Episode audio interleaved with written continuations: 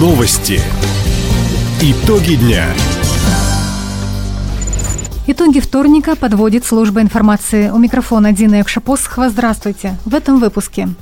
Банки предоставят гражданам России кредитные каникулы. Патриотическая смена «Авангард» стартовала в оздоровительном лагере «Энергетик». Хабаровчане хотят, чтобы питомники Лукашова сохранилась селекционная работа. Об этом и не только. Более подробно.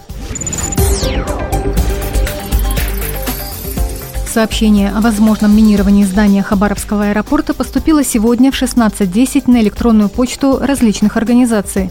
Об этом пишет администрация Хабаровска на официальном сайте. Угрозы взрыва сегодня утром получили и медучреждения Краевого центра. Неизвестные позвонили в детскую краевую больницу имени Петровича и городскую больницу имени Александровича. Также звонки поступили в первую краевую больницу и детскую поликлинику номер один.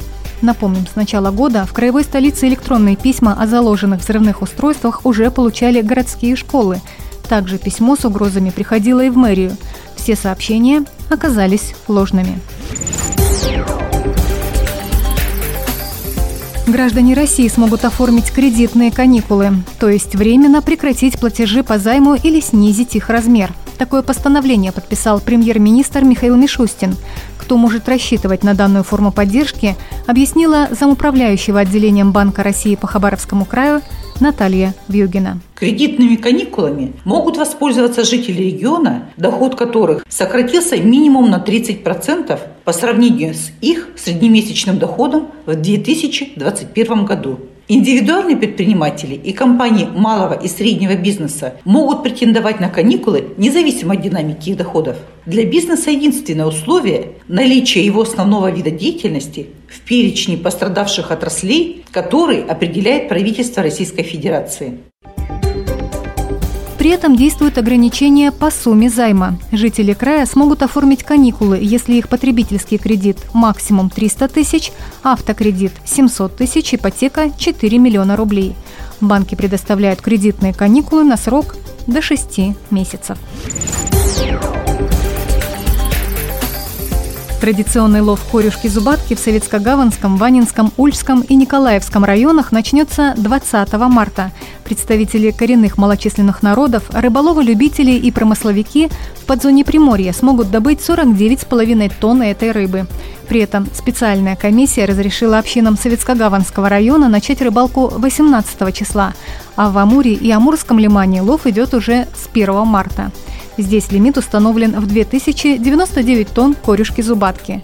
К промыслу допущены 27 рыбодобывающих компаний. Для любителей организовали три рыболовных участка, один в Николаевском районе и два в Ульчском.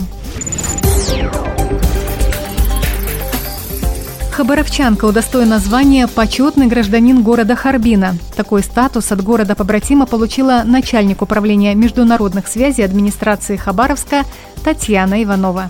Это звание присуждается людям, проживающим за пределами Харбина, которые внесли выдающийся вклад в экономическое и социальное развитие, а также в международные обмены и сотрудничество. Стоит отметить, в России всего три человека носят этот титул – Максим Титаренко, экс-председатель Общества российско-китайской дружбы, Владимир Евланов, бывший мэр Краснодара, а теперь Татьяна Иванова. Вторая патриотическая смена для старшеклассников «Авангард» стартовала в оздоровительном лагере «Энергетик» под Хабаровском. В течение пяти дней 80 школьников пройдут огневую и строевую подготовку, освоят азы радиодела и первой помощи. Для подготовки курсантов на средства краевой казны приобрели электронный лазерный тир, комплект для игры в лазертак на 20 человек, макеты оружия, медицинское оборудование с манекеном-тренажером – как отметил губернатор Михаил Дегтярев, сегодня «Авангард» – один из флагманских проектов правительства края.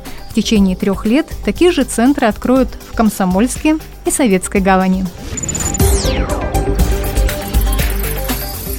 Судьбу питомника имени Лукашова решают хабаровчане. Развитие природного парка краевого значения обсудили на первом проектном семинаре. Чиновники, экологи и активисты рассмотрели результаты анкетирования.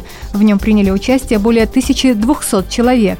Как мнение жителей повлияет на формирование нового пространства, поясняет урбанист Святослав Мурунов. Здесь речь идет о том, чтобы не возвращать то, что было, а сохранить самое ценное, что есть. Вот у нас сейчас идет анкетирование, вот, и там есть вопрос, а что для вас такой питомник? Горожане отмечают, что это, во-первых, природа, пруды, тишина, то есть это не городское пространство, хотя достаточно близко к центру города. То есть это очень сложное пространство, которое нужно преобразовывать, переосмыслять. Питомник, который вот может сейчас стать чем угодно, и городским парком, и городским лесом, и городским садом, и вернуть функцию питомника. Около 10% ответивших в анкете сказали, что они готовы покупать саженцы, но большая часть людей хотели бы там просто гулять. В ближайшее время предстоит выполнить оцифровку всех схем, провести анализ транспортной и пешеходной активности. В конце марта полученные результаты передадут проектировщикам для дальнейшей разработки концепции территории парка. В ее формировании примут участие специалисты Дальневосточной архитектурной компании совместно с Центром прикладной урбанистики. Таковы итоги вторника. У микрофона была Дина Якшапосхова. Всего доброго и до встречи в эфире. Радио «Восток России». Телефон службы новостей 420282.